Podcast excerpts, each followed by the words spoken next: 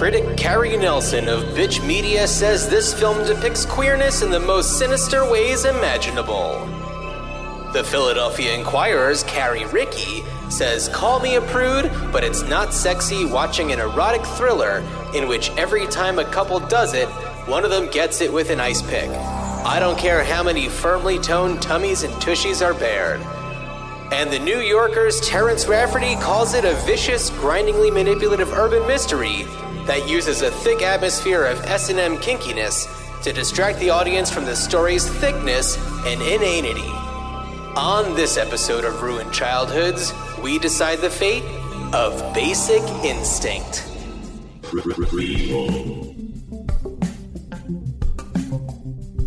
Sequel. Re re reboot. Which one will it be? It's the Ruined Childhoods podcast. Greetings, starfighters. Okay, now is that your Michael Douglas? That was my sultry. Oh, okay, It was okay. more my It was more my Kathleen Turner. More, yeah, definitely. Uh, for going into romancing the stone territory. Welcome to Ruined Childhoods. I'm Welcome. Jon. That's Dan. Correct. Yes, I, should confirm. hope, I should hope that I would get that right. I've known you for just about 39 years. Yeah. So Uh, no, confirmed. anyway, yeah, Definitely. So it's the first episode of 2022. Happy New Year. Happy, New Year, to starfighters. everybody. Nope, wrong one. There No. we go. Yeah. Yeah. Uh, and yeah. I, you know, and you know, I was thinking, Jon, I, I I was looking back over our episodes because, of course, this is the second year in a row that the first episode of January brings you a a Michael Douglas uh mind twister, and it's and uh, I was looking over the episodes that we did in 2021, and I kind of want to pat us on the back because, god damn, we've got range, like. Uh, Freaking like Fitzcarraldo. I know, I love it. It's been a Amadeus. it's been a really and- funky year of uh, the variety of movies that we've that we've done, and uh, and that includes the last one that we did of 2021, which was um, Oh. Married to the Mob. And I Yep. have I have one more thing that I want to mention, and then we'll get right back to what you're saying. Uh, I was talking about comedic mafia movies, and just today, when we're recording this, I thought of uh, another one. And this one is maybe less comedy, more mafia. I mean, I think that it's more of like romantic comedy kind of thing. But Mickey Blue Eyes from 1999 Oh, didn't uh, forget about it. Uh, with didn't uh, Hugh Grant, uh, Jeanne Tripplehorn. Jeanne Tripplehorn's in that. Oh my god! Jeanne Tripplehorn of of Basic Instinct Wow. fame. Look at that. so yeah, No, and but I, I anyway, yeah, I just was like, oh, that's right. That's another uh, comedic mafia movie. yeah, Mickey Blue Eyes and uh, uh, James Caan. James Caan. That's right. James Caan is in it. And Forget about I- it. That's all I remember. Is I never actually saw the movie. I just saw the the the trailer.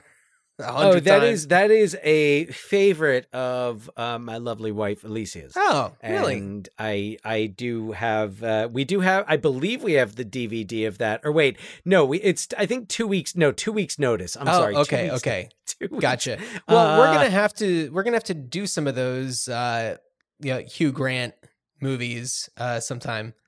We I don't know if we've done any Hugh Grant movies.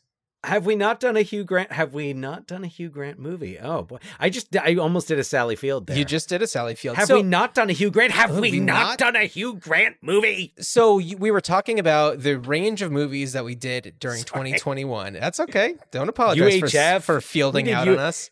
We did Cabin Boy. Yeah.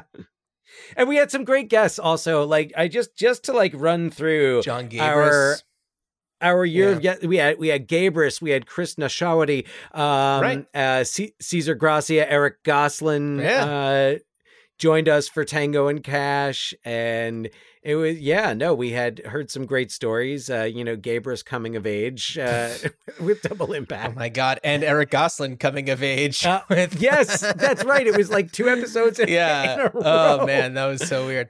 So uh yeah, Sexual Awakenings is uh and and uh also to is my go remake back of to- Awakenings. Go on. Oh boy, yes. Basic Instinct 3 Awakenings. uh, all I have to say is Penelope Ann Miller. I mean, uh, I I wouldn't be surprised if you know she was a formative character. Although I am going to get into a uh, a childhood celebrity crush of mine later on in Wait, this where did Pian- where did Penelope Ann Miller She's in from? What did I miss? Is she? Yeah. She's uh um Robert De Niro's like uh in romantic interest. Sh uh her father is a patient there. You got to trust Wow, me. I know my I- Penelope Ann Miller.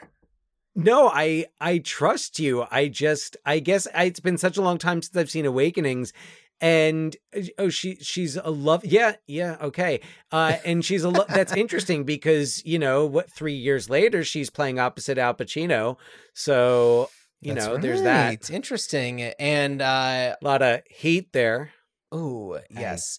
And Couldn't help it. Right. And, uh, you know, an, a movie that you mentioned on the last episode that she's also in Big Top Pee Wee. Just mentioning Absolutely. Penelope Ann Miller movies. Penelope. Oh yeah, no, she's wonderful. Um. Oh, I did want to say. Uh, no, we did not get an email, but I did hear from um another one of our our guests from 2021, Ray DeJohn, Oh, and uh right. know- for a Back to the Beach episode.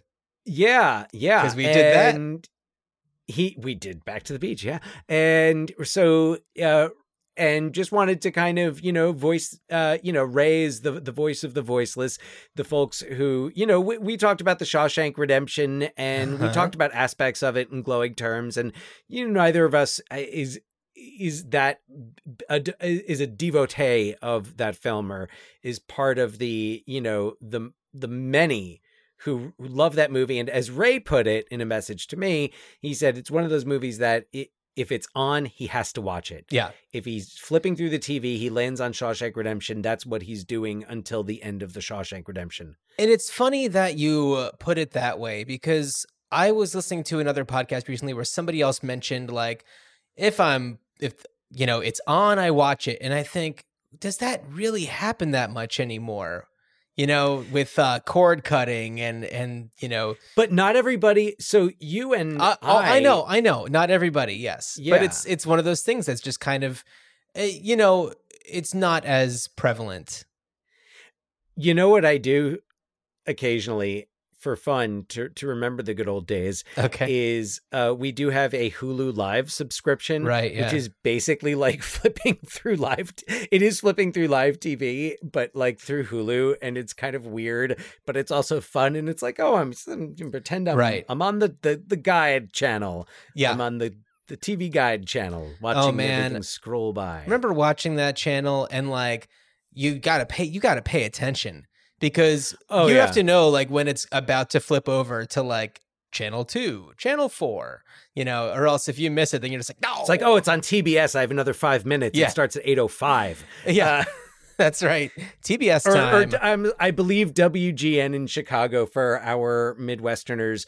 Uh, I believe also did did the same thing. If I'm not Really? mistaken, started at at five after the which hour. is such a, I- a smart move i It I, th- I thought so it really is because everybody else is like, oh, I'll I'll check this shit out for five minutes, and then five minutes Yeah. in, it's like, oh, I could still catch the beginning of Golden Child on TBS. Yeah. So uh, one other thing that I want to mention that's new for 22. I should Oh yeah. I should make like a Where's sound your- thing out of that. Uh, so new for 22. What we're gonna do. So if anybody who's listened in the past has taken a look at our episode descriptions, they have always included what we're going to be covering on the next episode. But Mm. we're gonna try this out. Instead of doing that, Dan and I are gonna pepper in the title of the next movie for the next episode throughout the episode discreetly. And I'm not going to uh tell everyone that they need to like go back, but Dan's already done it with this one. It's I- already happened. I, I was about to say, I was like, and the game may already be afoot. it is not the game because we've already done the game. but uh, that's our that's our last new uh, New Year's baby Michael Douglas uh, movie. Yeah, and uh, but you know, and I guess that's the one hint if we've if we've done it already, Right, Uh, yeah. that probably probably rules it out. But never say never. Never say never. Childhoods. No. And Never say never. Yeah. So, Ruined Childhoods, this is a podcast where we talk about cult and classic movies and uh, just kind of like celebrate them for a little bit. And then we talk about what we do. would do if we uh, had to bring them back as a remake or a sequel or prequel or reboot or whatever.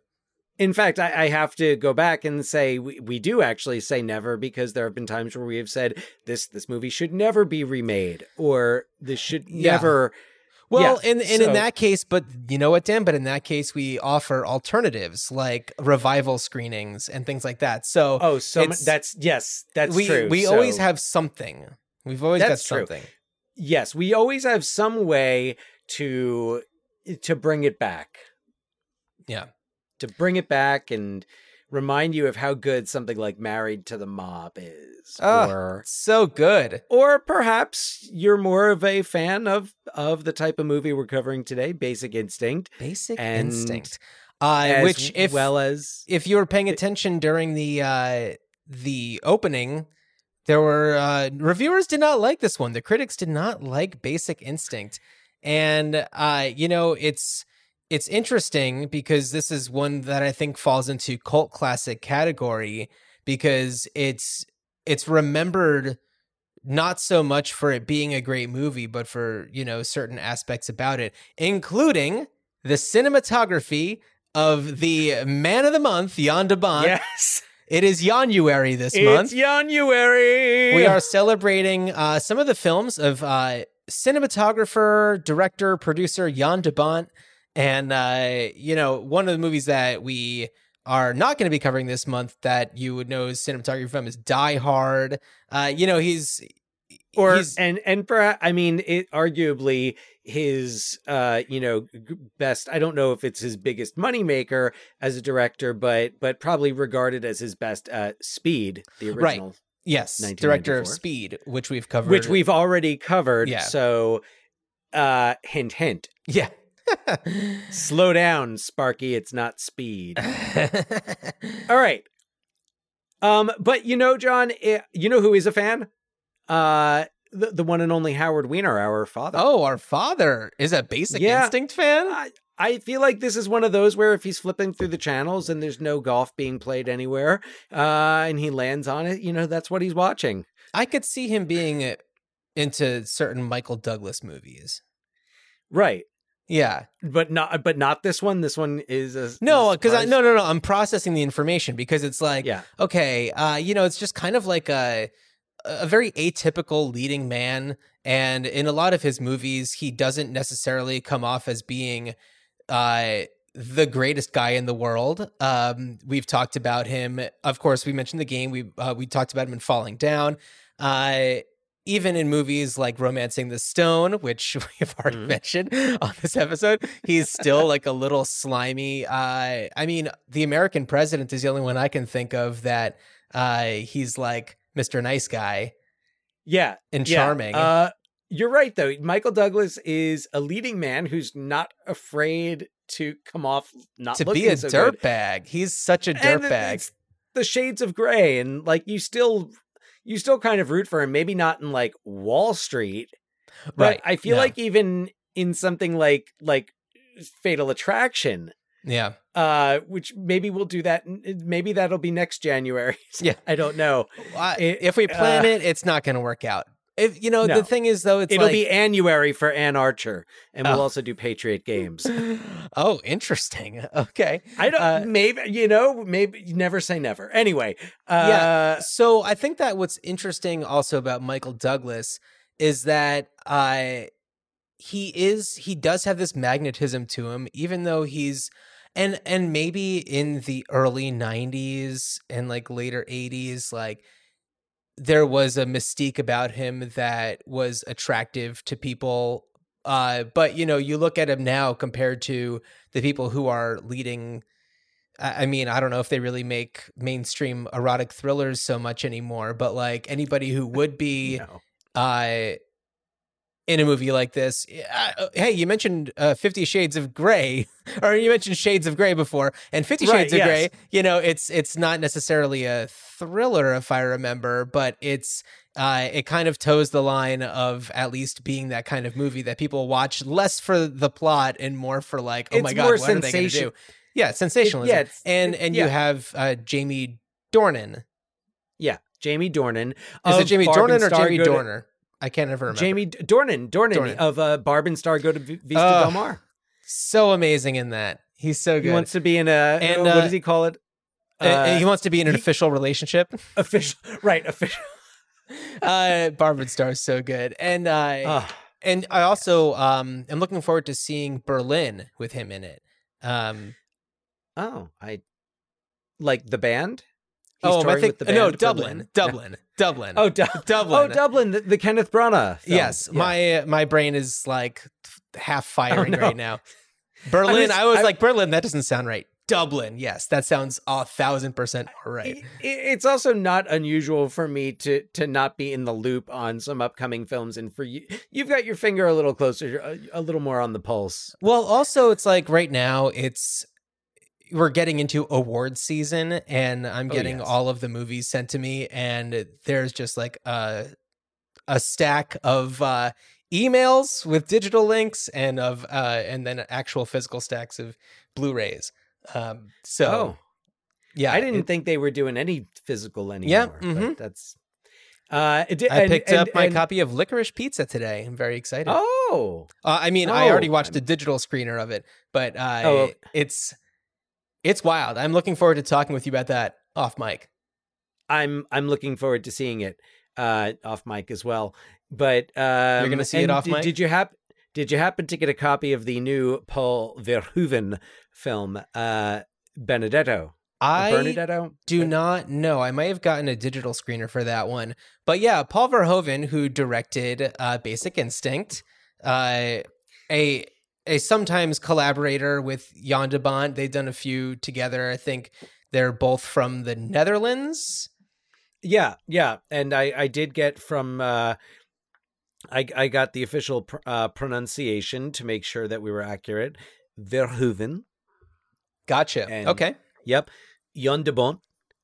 And and Paul Verhoeven, I feel like, at least for me, he's known. I mean, speaking of, you know, dirtbag slime balls, uh, I Mm. believe he's known to be one himself. But uh, you know, his movies tend to be very sensational and um, you know, they're very testosterone. very testosterone. Starship Troopers.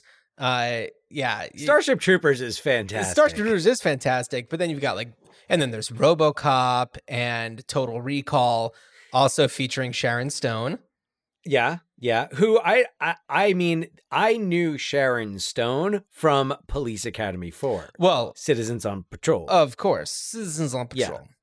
Yeah, Yeah, the uh, Steve Guttenberg's uh, love interest in, in that, and then of course Total Recall. Like you know, it's it's oh wow, Oh, that yeah. oh that's Sharon Stone. Um, yeah, yeah, it's interesting though. You you talk about the uh, all these movies, and I think especially about like Starship Troopers, which is kind of looked at as uh, satirical, Uh, yeah, for sure. as is RoboCop. Like they're these hyper violent, Yeah, like uber macho, but satires. yeah, And Total Recall, to an extent, is as as well. I mean, it's absolutely. Uh, yeah, yeah. So uh, Basic Instinct is it's an outlier in in that respect. In that it it, it Yeah. has there's a sense of humor, but it's sure. not- But you know, when it comes when it comes to some of the other things that you were mentioning, just in terms of the like machismo and like the toxic masculinity of you know the characters and and kind of getting uh away from the point of you know what you actually could have something of substance instead you do something more for the sensation of it and that is something that was pointed out in some of the critiques that were mentioned in the introduction to this episode uh, you know, because there is a, um, you know, a, a same sex relationship that's going on, but it's definitely used more as like kind of like a, a, a moment for shock or like a taboo type of thing. Well, and uh, a few things to to say to that, and actually, Yeah. I, I may save some of them for after the synopsis. But Sure. uh, uh, Joe, the screenwriter Joe Eszterhas, uh, pointed out the same like the same thing, Mm. and he said that his script, and I, I got this from a uh, uh, BBC article from uh, earlier this year, uh, uh, June, when the uh, Basic Instinct 4K edition Oh. was uh, was released, and uh, y- you know he's quoted in here. as He's talking about uh, the the tone of the film. And he said that most of the like sex scenes were written as like it. He, he has uh, it's like it is dark. We can't see clearly. Uh, and that he he said I wanted those scenes to be about shadows and arty camera angles, not about skin, and certainly not about full frontal nudity. And then uh, there's a lot of talk about how you know Ver, Verhoeven, uh, you know, coming from Dutch cinema, Uh-huh. uh, it is just much more accustomed to that like graphic nudity and and sex in film it's more common i guess and and this is Mhm. in that same article but according to uh, dr stevie simkin who uh, wrote a book called basic instinct controversies so um so yeah it sounds like it, it sounds like it, it it had potential to be something a little more noirish and it is referred to as a, a neo-noir Neo-noir. it also and this comes back to the um uh, to the same-sex relationship in it it has a lot of the a, a lot of hitchcock about it and Mhm. it's something that i i don't think i would have noticed as much had we not done vertigo in 2021 yeah. And thinking about you know hitchcock and the double identities and like you have two blonde women who look like each other in this case it, it- you know it's it's sharon stone and uh, uh the actress who plays roxy her her lover her Yeah. girlfriend um eh, but yeah and it, there were a lot of i think that there were a lot of um you know lgbtq advocacy groups that were when like parts of the script leaked out were really against it like they were like Uh-huh. demonstrating where on filming locations and Yeah, I think they were trying uh, to interrupt the filming as much as possible. yeah, yeah, but it, it sounds like when it actually came out, they felt that the portrayal wasn't as negative as it as it seemed. Now, I it's it's it's 30 years later. We're coming up on Oh, the right. 30th anniversary of this movie. You know, society mo- many parts of society at least have have evolved. Right. But- yeah, I mean, queer cinema in general has evolved, and uh, you know, there's a much larger presence right now, and a lot of uh, really important voices who are you know putting out work. And I, I mean, uh, I think it's already finished filming, but. Uh, Bros, Billy Eichner's uh, Yeah. movie, which features an entirely LGBTQIA plus uh, cast and crew. I know cast. I, don't know about crew, Po- possibly. but that's huge, and it's Did they not shoot on location in our hometown? I, th- according to our mother, they did. she has sources. yeah. Uh. Anyway, should I um go ahead and do? I have a just a brief synopsis for Basic Instinct, and I'm gonna uh say this right now. Um, this movie. Uh, I don't know if I don't I don't want to say right now what like how it ends because this is something that you know it does have a lot of twists and turns and I feel like for anybody who maybe hasn't seen it or maybe if you haven't seen it in a while it might be wise for us to skirt around the you know the end results of things. Yeah. Yeah. Yeah. Uh yeah, agreed. I think I think uh, yeah, I do uh I mean, you know, and it, it's not like this movie is you know some you know timeless classic but i do think it's one of those where it's it's it's it's worth watching without knowing you know like it's a the- it's a cultural touch twist. point. Like this is a movie that you know it's it's referenced as like the like I guess this in Fatal Attraction, but they're referenced as like the like erotic thriller like Yeah. tent poles. Yeah. Yeah, I mean, and uh, not to mention just the, uh, you know, the the sensation about this about this movie, and um, oh, how much it was parodied. We'll get into that. in- We'll get into that. yeah. Oh, wonderful, Okay, wonderful. so, All right, okay. I- go ahead. So, uh, all right, here we go. Nick Curran is a detective for the SFPD with a hard past. Having lost his wife to suicide, Nick struggled with substance abuse problems and accidentally shot two innocent people. But all he got was a slap on the wrist and mandatory meetings with the precinct psychiatrist, Dr. Beth Garner, with whom Nick develops a secret affair. But things get hairy when Nick is investigating the death of Johnny Boz, a noted rock star, and the prime suspect is famous author Catherine Tramell. Nick is instantly taken with Catherine, and they begin sleeping with one another, causing Nick's judgment to be altered, much like his inhibitions since he begins drinking again. The SFPD is especially torn with their suspicion of Tramell because she outlines the exact circumstances of Boz's death in her most recent novel, which poses the concept of a copycat killer using Tramell's books as a jumping off point for their murders. As time goes on, Nick is torn between his fixation and his suspicion of Catherine, turning his life upside down.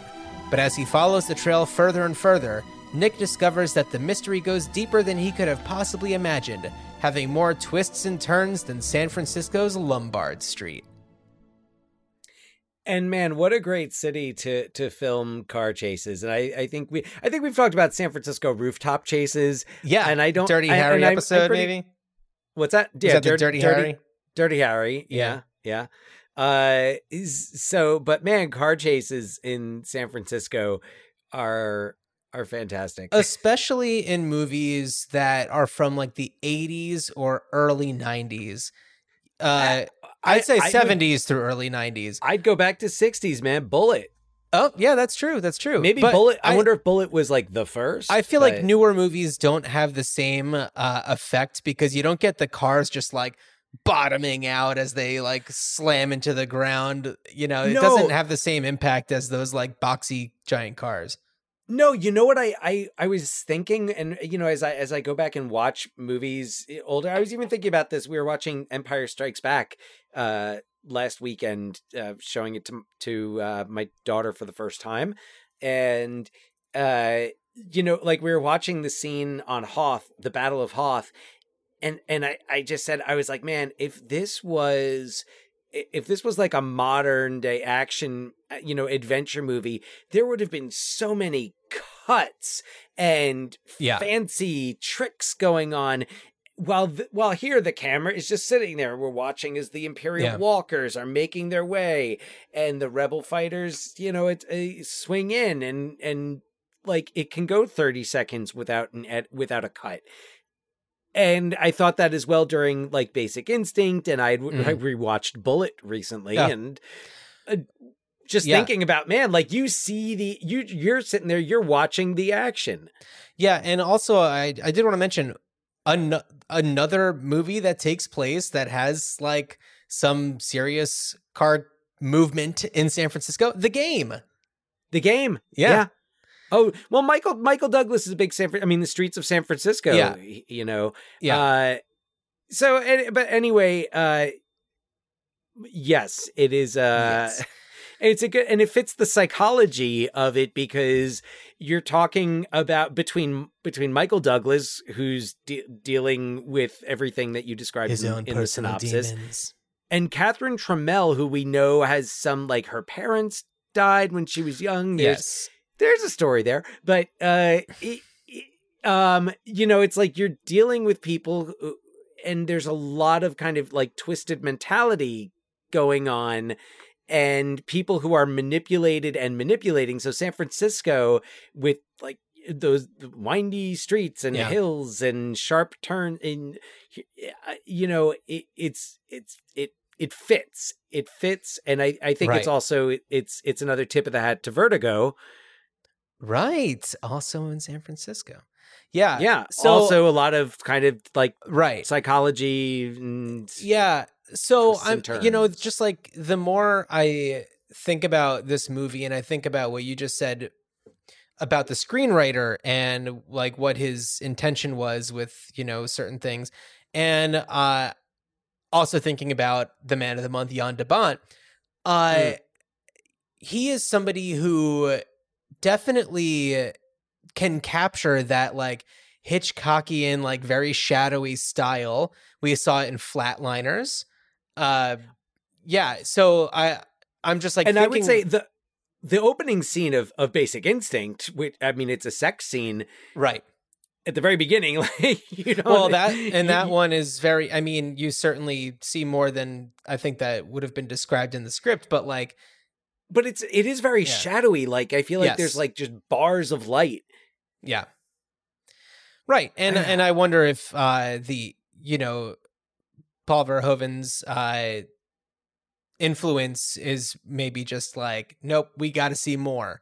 And I think that that is something that made Jan, this we need more light. And I think that that's something that made this movie stand out and uh, is known for, unfortunately, that it's like really well known for the moment where Sharon Stone is being interrogated and she uncrosses her legs, uh, which is also fraught with controversy. That's, you know, you can read about that anywhere. Uh, but Yeah, it's, it's yeah. something that definitely this movie exploits. The marketing is very much all about that scene. Uh, it's been, as you said, parodied time and time again.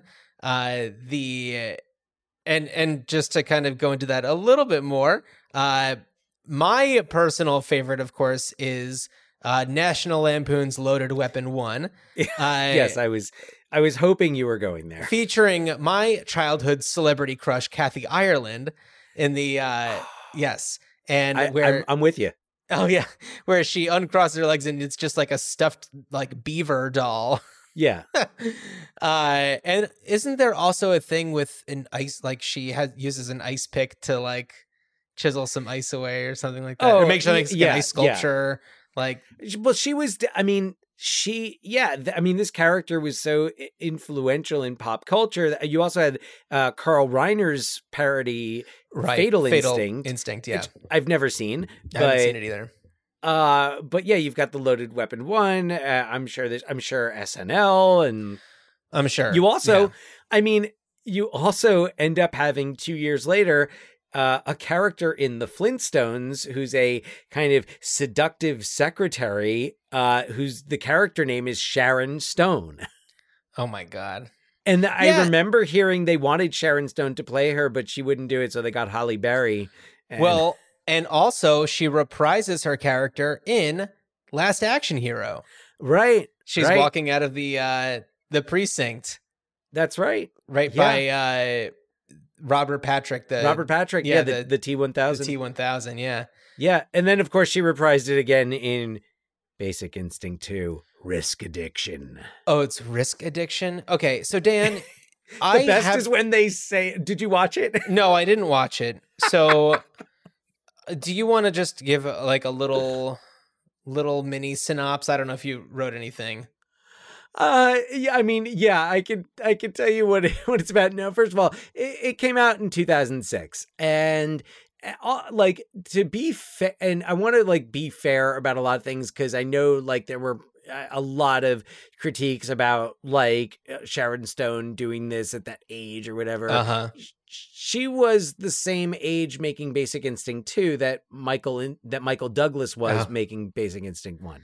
Uh, Double yeah, standards. I'm I am I'm pretty I pretty I have to double check that. I'm pretty sure I, I wrote that down somewhere, but uh uh yeah, yeah. So um anyway, and you know what? Good good for her. Um yeah. but so she got is anyway like took a long time to, to get it to get it made uh so all right the whole thing kicks off because she's in a car accident with uh she's driving this really fast sports car like in uh in London. Oh yeah, the whole thing takes place Okay. in London. Oh, weird. and Uh, and she she's now like a much more accomplished author, fame you know famous author, but still the whole same thing about like, huh, this is how it happens in your book, and she uh she's in the car with this famous football player who is stimulating her manually as she drives if Gotcha. uh i if you catch my drift anyway um of course uh, as things progress, uh, the car gets faster. She's driving, and then exactly at the point of orgasm, she drives right off a bridge and crashes into like the the the Thames River. Okay. and she uh she can't save like he's stuck in his seatbelt. He can't get out of the car. She gets out and he, he- she doesn't doesn't rescue him. But now so she's she's you know a she's a suspect she she testifies like right away it it doesn't take Okay. very long um and so she's also so she's got the attention of a Scotland Yard detective uh played by uh Ruined Childhood's favorite David Thewlis oh, uh, David Thewlis. David Thewlis, yes. Uh, so he plays this uh, detective superintendent Roy Roy Washburn, uh, who uh, and he has her see uh, a, ther- a therapist to evaluate her before her testimony and she sees this therapist of course who's like this sexy british guy he's played by mike michael moore michael morrissey uh Okay. uh david morrissey david morrissey Okay. um, so he plays this this this psychiatrist who's like he's he's he's also up and coming, as she was in the first scene. Oh, Oh, uh, she says it like fifty times. I know I deserved it. Yeah. But like the amount of times and it's the dialogue in this movie is fucking terrible and also just like the imagery of like how she orgasms and next thing you know like every, it's just the all like as she's orgasming and the car is flooding with water and Ah, yeah it's it's terrible um so uh anyway the the guy evaluates her and oh my god she does she tries to smoke in his office and by the way as we Oh. learn in the original she will smoke where she wants when Oh, she yeah. wants uh and man he gets pissed he yells at her he's like put the fucking cigarette out or i'll throw you out oh my And, goodness. uh a, and so yeah she finally do, does but uh uh she decides to kind of start seeing him as a therapist and of course the whole deal is sed- is to seduce him and there's this whole thing with She his loves ex-wife. seducing. It's her favorite. oh that's her thing yeah i mean uh, the writing is just to pay the bills uh, yeah um so anyway uh, they go through there's all the of course there's twists and turns but they're Aren't not there always? yeah but it's so trite in this um Okay. like what i'm trying like the way that it ends up going Does it, down Do they reference the original? Like the, They do. Okay, that's They what do. I'm curious about. by the way she pronounces michael douglas's name as nick curran Oh, okay. Yes. Uh, and I watched it before rewatching the original, which is probably why I felt I I enjoyed the original so much. Uh-huh. Um oh, there's this creepy like old psychiatrist who's like this Dr. Gerst, and he's Mm. like he should have been played by Udo Kier, but Okay. Udo Kier probably turned it down. which I think a lot of people do. turn this one down. Oh, a lot of people. You know? I mean, there were so many people who were supposed to. Jan de Bont was going to direct it. He was. Oh, uh, really? At, at, at his, yeah, but you know how many people had been attached? Oh, John McTiernan was going to direct it. Speaking of Hmm. Jan de Bont collaborators, but he wanted to cast Benjamin Bratt in the lead role, and Sharon Huh. Stone refused because she said he couldn't act. Oh my god. I mean, it, like there's so much shit behind the making of of Basic, Basic Instinct 2. It's one of those like where the it's almost like the the movie about that would be better. Uh yeah, oh, so anyway, it ends. I don't give a shit. I'm gonna give away the plot Okay. twist at the end of this. I you're not this is Skinamax. Like if Basic Instinct is maybe like a, an erotic thriller, um you know, bordering on adult adult thr- you know an adult thriller Uh-huh. this is just straight up like skinamax showtime after dark there's no new I, I can't believe it but watching the original basic instinct after watching this i was like my god sharon stone's character and her performance have so much nuance to them Yeah. and like there's moments where she has genuine emotion in the original and this one it's just every line she says the same way yeah Yeah. no. And I yes. think- well, he seemed to be enjoying himself when I came, and Right. yeah. Well, I didn't think I was going to come, but that and how many every line is about. Yeah. that. So, and I want to talk a little bit about Sharon Stone's career. We touched upon it a little bit briefly that this is really the, f- you know, there were a couple of like bigger ones and bigger ones, but this is the one where she was like, this is her, you know, break breakthrough performance that kind of just puts her launches her into Oh, superstardom. huge. And I think that uh, from here, you I, and I know there were plenty in between, but Casino is the the next one where she just completely knocks it out of the park. Oscar nomination. Oscar nomination, and Deserved. then it and then it just kind of like peters out more and more. She's in like The Muse. She's in Jiminy the- Glick and Lalawood she, she as did, herself. You know, she did that drama, The Last Dance, where she was like she was a prisoner on death Yeah. row, She's with, been in like a, perfect makeup. she's in Sphere. Uh, she's in Sphere. yeah, but but it's just like like it's just all peters out and it's like i think that if i had to venture a guess basic instinct 2 would have been like her attempt to like showcase herself once again but like losing sight of what got her there in the first place Yeah. it it doesn't have the the it just doesn't have the qual the quality of the the original. I mean, I kind of got lost in the synopsis because if you're talking about all the sh- there's his ex there's the doctor's ex-wife and then there's his current girlfriend and then there's Catherine and well uh, oh, and she's and yeah, and she's and she goes to like this just like omnisexual like sex club where it's just like you just go from room to room and jump into whatever fuck pile you find in there. And like he watches her from the top. And then she, and then of course at the end the whole you know twist is like oh he's the one who did it. He murdered everyone. And they they Ah. go back and they show and they show you it's like nah he broke into the rock star's apartment and strangled him. And he set her up and he had all there's another rock star in this one I bel I think so. I don't know. I might be twisting them all up. Uh, yeah so i i don't know i think that um what what's really fascinating is like th- sharon stone really made her name from like just a couple of movies and then it's it's they they were just so huge for her i feel like basic instinct was even bigger for her than casino just in terms of like her profile i mean in terms Oh, of oh, notoriety yeah. absolutely her performance in casino is the you know the the better of the two but just what she did oh, what she did for this movie i don't know who else really could have done it the way that she did it no. and she Michael, really Michael was Douglas fantastic. is this. Mike, like she carries the movie. This is her Yeah. movie, and I, I mean, it might have been like pitched as a.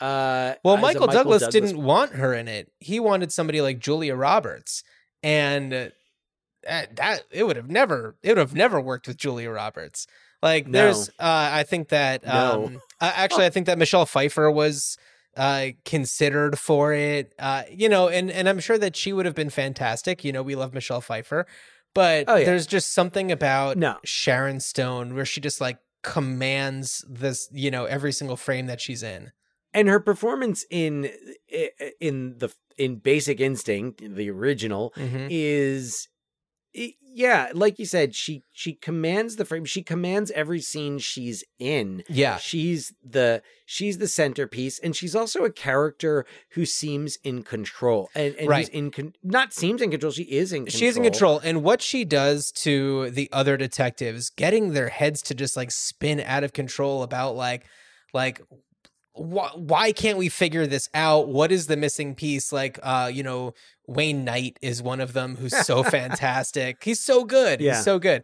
And uh, they're just like that whole crew is, um, you know, the way that they just like lose their grip when like she's around or like when she comes up because they just they, she baffles them so much and you know with with Nick with you know Michael Douglas's character who has this like confidence that's just like you know he of course is being twisted by Oh. everything that she's doing also but and I don't know if it comes from like his past and his addiction but like he kind of just like breaks through all of the bullshit that everyone else can and maybe by actually getting into a relationship with her and having the fuck of the century or whatever it was Oh my like that God. is certainly the way to uh you know be a little bit more immune to her i don't know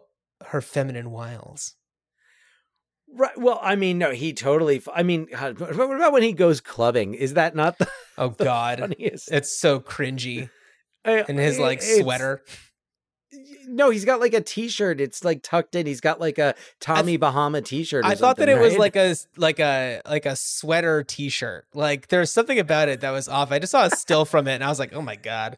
it's like tucked into khakis or Yeah. something. You know, it's God. Uh, Early yeah, '90s. No, and uh, yeah, you know what? I, I Michael Douglas. I, I, I love the um.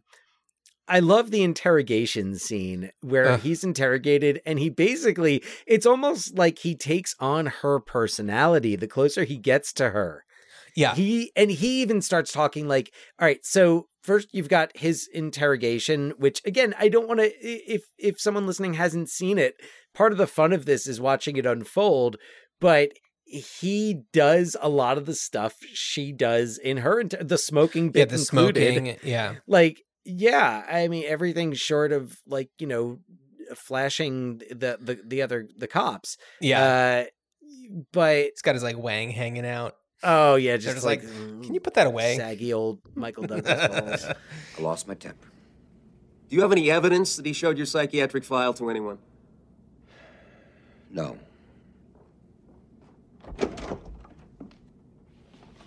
We'll speak with you afterwards, Dr. Garner. I'd like to sit in if you don't mind. I'd really rather wait I until don't see anything wrong with Dr. Garner sitting in if Detective Curran doesn't object.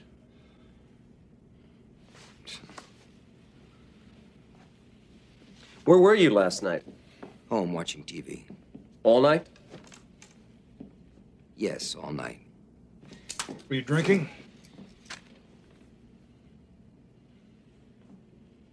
Yeah, I was drinking. When you start drinking again? A couple days ago. I saw Detective Curran at his apartment about 10 o'clock last night. He was sober and lucid. I asked him in my capacity as his departmental therapist about his altercation with Lieutenant Nilsson. He expressed regret and displayed no hostility.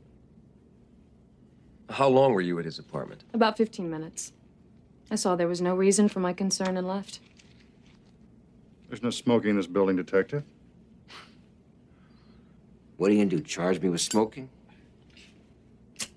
Oh, for Christ. All right, Nick, I'm going to ask you this just once. For the record, did you kill Marty Nilsson? No. Come on, I'm gonna storm into his office in front of everybody in the middle of the day and kill him that night? I'm not that dumb. Going after him before gets you off the hook for killing him. That's your alibi. Like writing a book about killing a guy gets you off the hook for killing him. Good point. I don't understand. What are you talking about? What book? Private joke, asshole. I don't think it's funny. You're going on leave, Curran, pending the outcome of a psychiatric evaluation. so there's that scene. So there's And- that scene. So there's that scene. And the uh the scene when he he can when he and Roxy in in the bathroom after Right. he he has sex with Catherine and they he ha- they have that confrontation all of a sudden he's like he's really like Aggro. oozing that kind of like yeah no the fuck of the century Uh, Yeah, because because Roxy was like watching them, and it's always very unclear about like what exactly the situation with Roxy is. uh it's complicated. uh, you know, she's certainly a suspect. If you don't leave her alone, I'll kill you.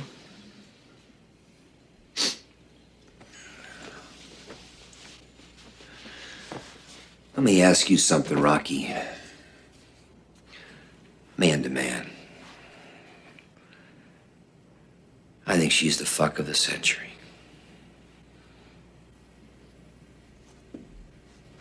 What do you think?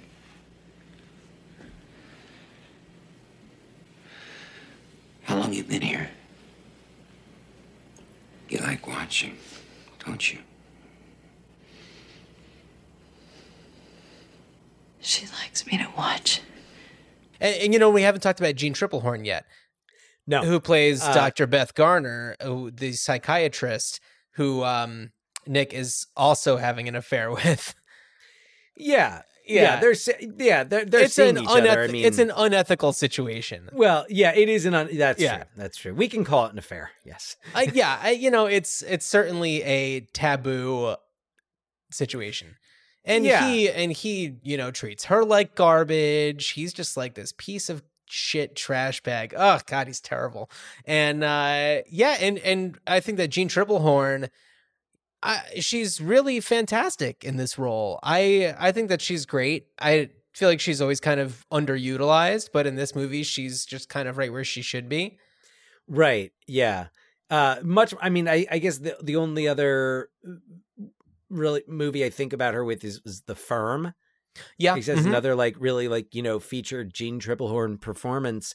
And I think I what I like about her in this is, you know, I think you kind of start thinking start out thinking of her as it, not quite girl next door, but Eh, compared yeah. to Catherine, Well, she's the, like I'm a girl that- next door compared to Catherine. Yeah. uh yeah, so you know, she, Beth is like like you want her, you want him to end up with her. You don't want him to to sleep. Or I don't know. Uh, I don't, want him to end up with her. I feel like she deserves better. you know, it's like she does not need to be mixed up with a guy like him. He's a loner, a rebel. Right. You know, he's Yeah, got yeah. demons. He has got to be going to therapy and actually getting therapy instead Yeah, of well, just he to sleeping go with a to- therapist. Well, he needs, needs to see a male therapist. Right. Some like super old talking about like saggy balls guy. Like he needs that's who he needs to be going to see. Uh, yeah, yeah, no, I, I abs- absolutely. Uh, but the, uh, so anyway, I wanted to bring it back to the the Hitchcock comparison. Yes. because uh, you've got this, you've got this really great scene where they're walking on the beach, and uh, with that scene, I felt like that could have been Cary Grant and Grace Kelly. Yeah. Yeah. I didn't want to picture Cary Grant and Grace Kelly in Right. in, in most of the other scenes with Catherine Yeah. and uh oh Nick. yeah. Well, uh, you know, and also just talking about Hitchcock and especially with with Vertigo, you know, you have Jimmy Stewart's character who is not a good dude. He's got his own things going on. He's Yeah. troubled uh and you know, he treats this woman, I can't remember her name, but like, you know, Kim Novak's character, whatever. Yeah. The version 2.0. Uh, you know, he treats her like garbage and uh, I feel like you know, especially Jimmy Stewart, you don't really think of him that way, but like in this movie, he is very much that way, and that's exactly what Michael Douglas is doing. You know, he, the women that he's with, he treats like crap, except uh Sharon Stone's character to a certain extent because he uh, like she still keeps him at an arm's length and He has it no makes power him crazy. Exactly. Yes. And He has- he she's holding all the cards, baby. yeah, it, it's it's fascinating, and you know, it, I think that there's a lot to be said. Yes, a lot of the critics didn't care for this movie, um, for a bunch of different reasons, but there's a reason why we're talking about it today. There's a reason why this has kind of become a classic, and it's it's it's the performances. I think that it's Jan de cinematography. It's striking. Oh The- yeah, Yeah. He, the the the move camera movement when it happens and the angles, the the like the lighting. uh, in a lot of the scenes. Like there's oh man, there's so oh. But I'm sorry. I also just saw this in in my notes. Speaking of of Jeanne Tripplehorn and Beth, um, they do a they have a walk and talk in this. It is a Yeah. Sorkin walk and talk. I think I Uh, remember what you're talking about. Yeah. Yeah. Oh, it's it's a fantastic walk and talk. And again, we have another example of how tension can build when you aren't cutting away Yeah. all the time. Yeah. And you watch people's expressions and you watch things build. What is your problem? I'm trying to help you. Why won't you let me help you? I don't want your help, all right? I don't need your help. Yes, you do. Something's going on. You're sleeping with her, aren't you? What's this interest you've got in her? My interest is in you, not her. She seduces people. She manipulates people. She'll do anything she I can. thought to you hardly knew her. I know the type. I'm a psychologist. That means you manipulate people too, Beth. You're a practicing psychologist. You're better at it than she is. I feel s- for you, Nick. And and there's so and there's all oh there's the whole subplot with the woman who had killed her Hazel Right, who the older woman. who by the way I wrote in my notes because I watched I watched this um uh let's see last last week of December um I did write that that in a remake Betty White would have played Ah. Hazel and Betty White has The ultimate pour Poor- one out. I, I wish I was drinking a vodka right now because anyone who's followed social media has has read how much uh how Betty White liked her vodka. So uh, I wish I had a cheesecake in a glass I could pour out. uh cheese, yeah, absolutely. So pour one out for, Ugh. Betty White, but Yeah. Uh, there's just one you know what there's i there's one line and i'm debating whether or not we should we should even like play Is this getting into the- spoiler territory? Ah.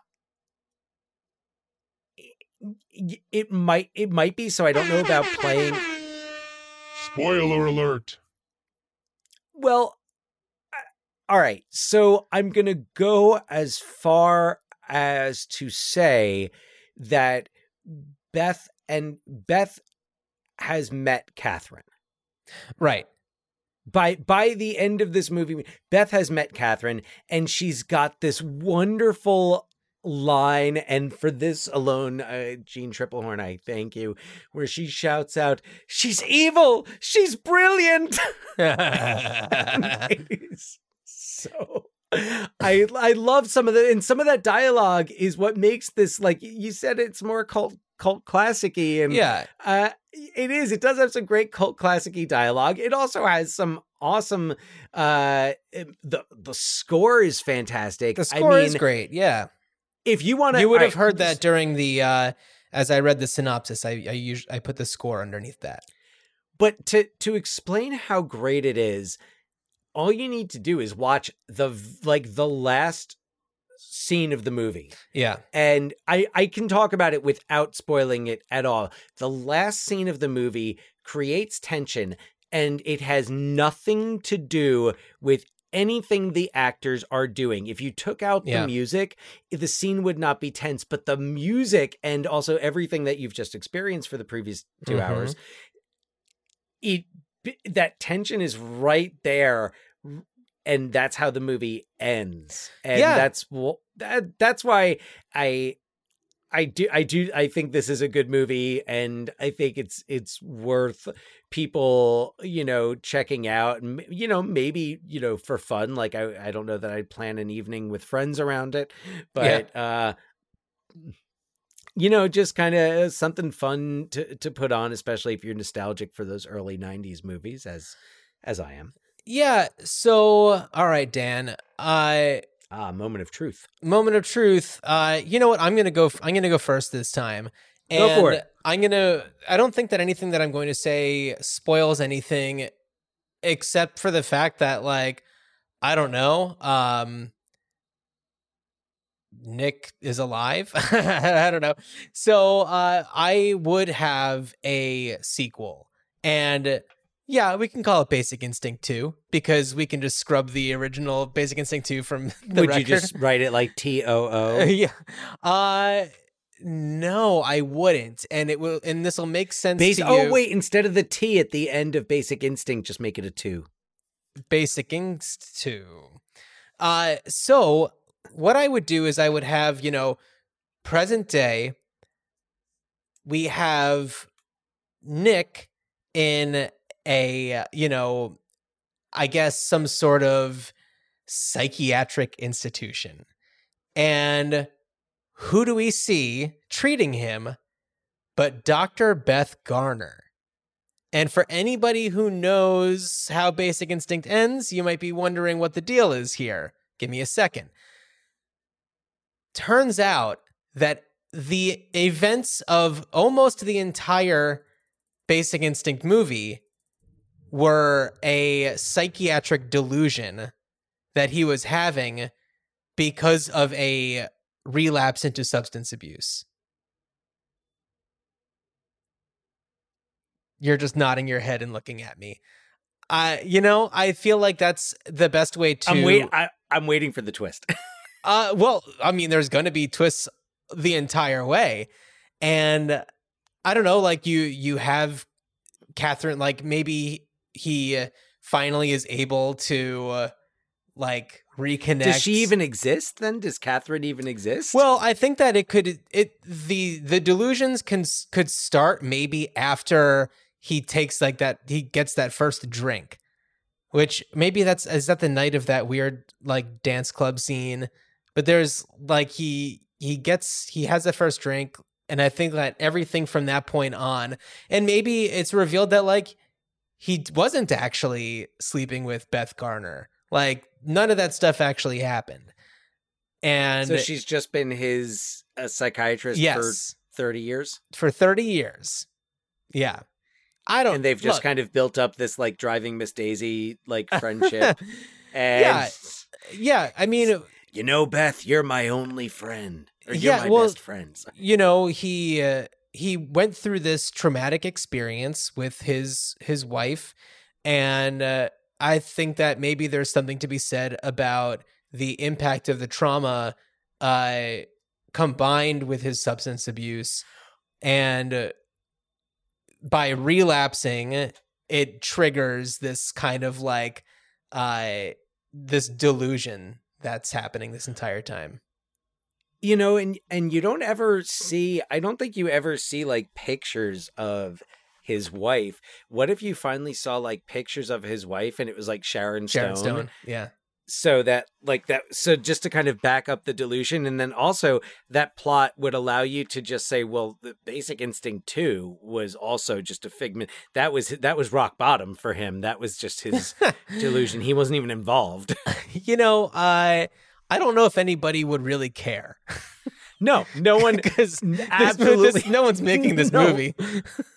no, first of all, no one's making this movie. Secondly, yeah. no one saw or liked Basic Instinct 2 so much. We're not ruining childhoods here. No, no, no, no, no, no, no.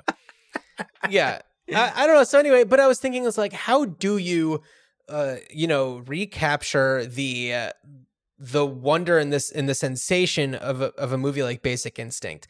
Because it does have you guessing with its twists the entire time like what is happening right now?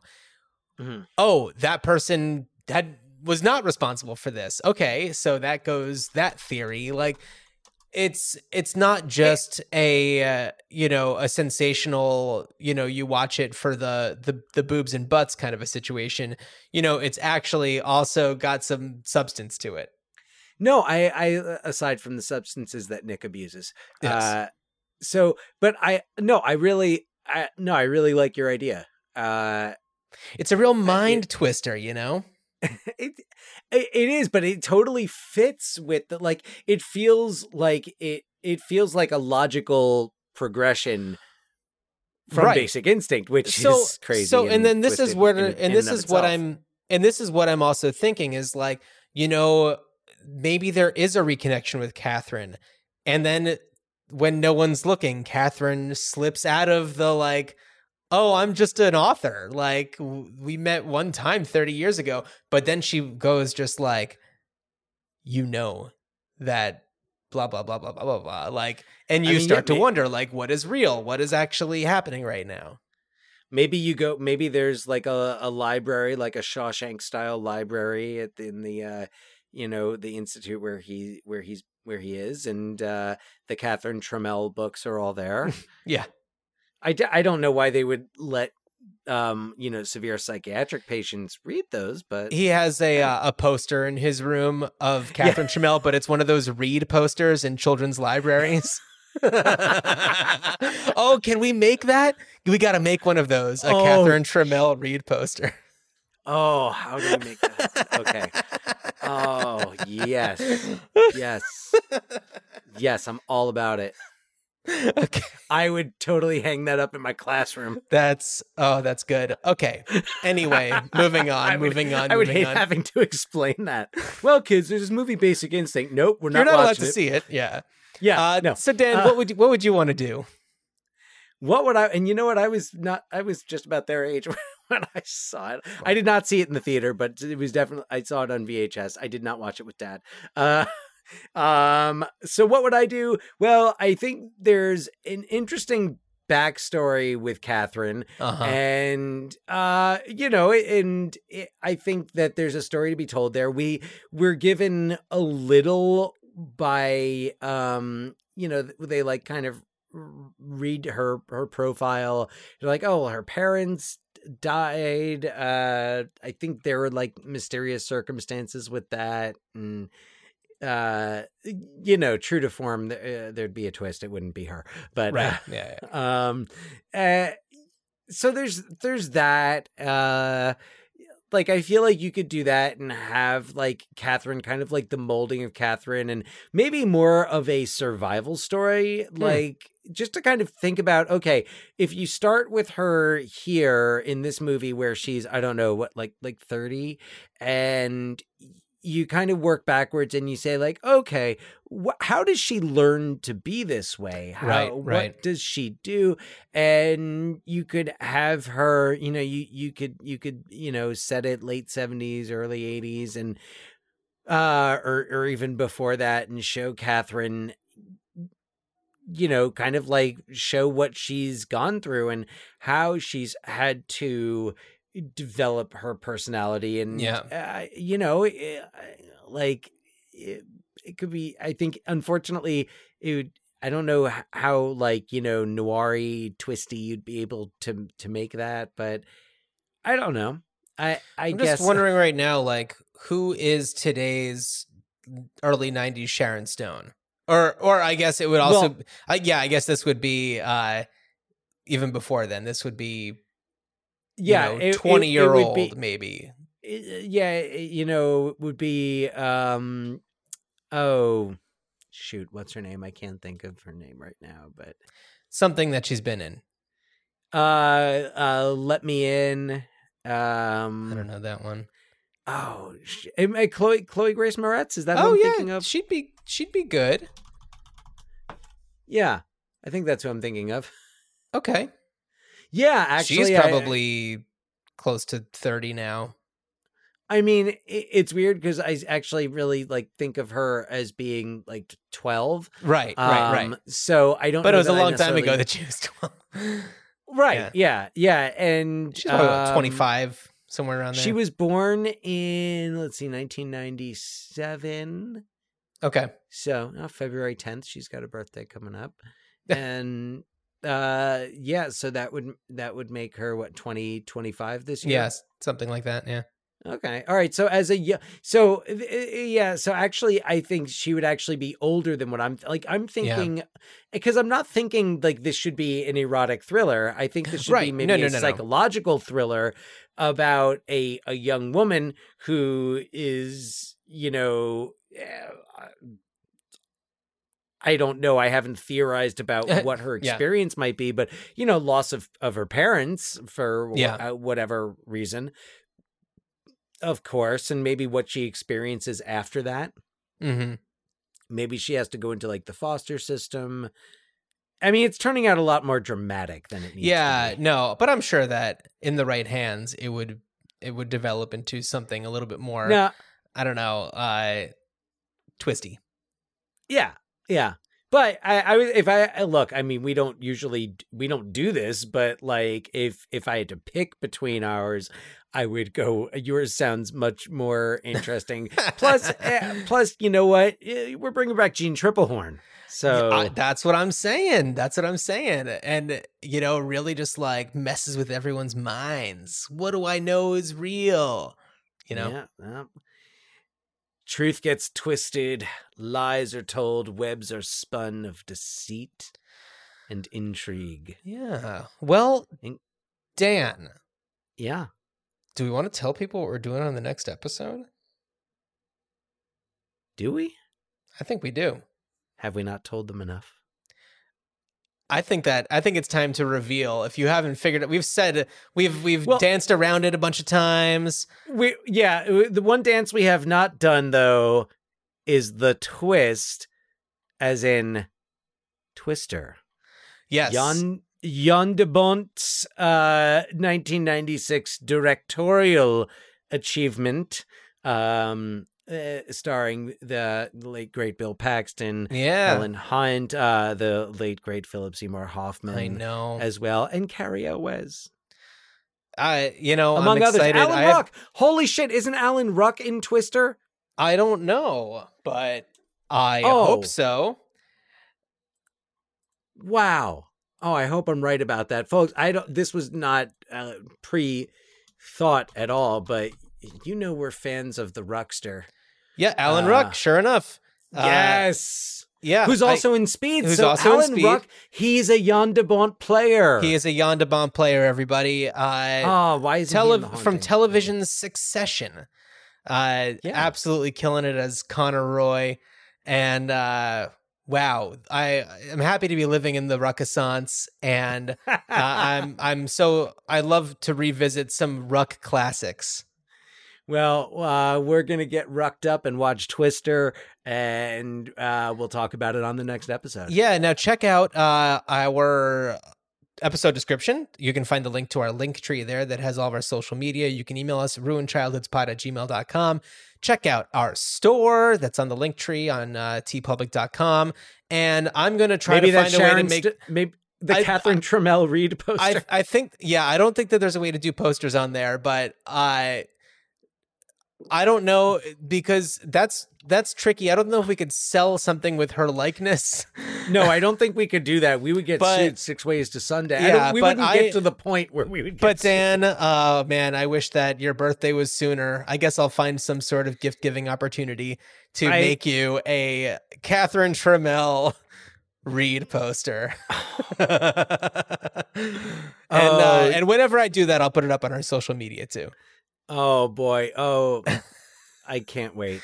Can't if wait. you if you grew up in the 80s or 90s you certainly saw these posters in your elementary school classrooms and the libraries of uh, musicians celebrities uh, telling people why it's great to read yeah, I think Yoda did one. of course yoda did You one. know, yeah Yoda did. the ninja did turtles one. did one i think Oh, I'm I'm sure they did. I mean, like wrestlers did. The, yeah no it it was was like D-Generation X. honestly great psa campaign honestly Bravo, the Reed posters, class act. Class yeah. act. Oh man, I want to start collecting those now. Anyway, uh, well, All right. Dan, as you drive down the twists and turns of Lombard Street, I wish you a good journey. Good journey. Sharon Stone, Sharon, Sharon, Sharon Stone, Sharon, Sharon, Sharon Stone, Sharon, Sharon, Sharon Stone, Sharon, Sharon, Sharon Stone, Sharon.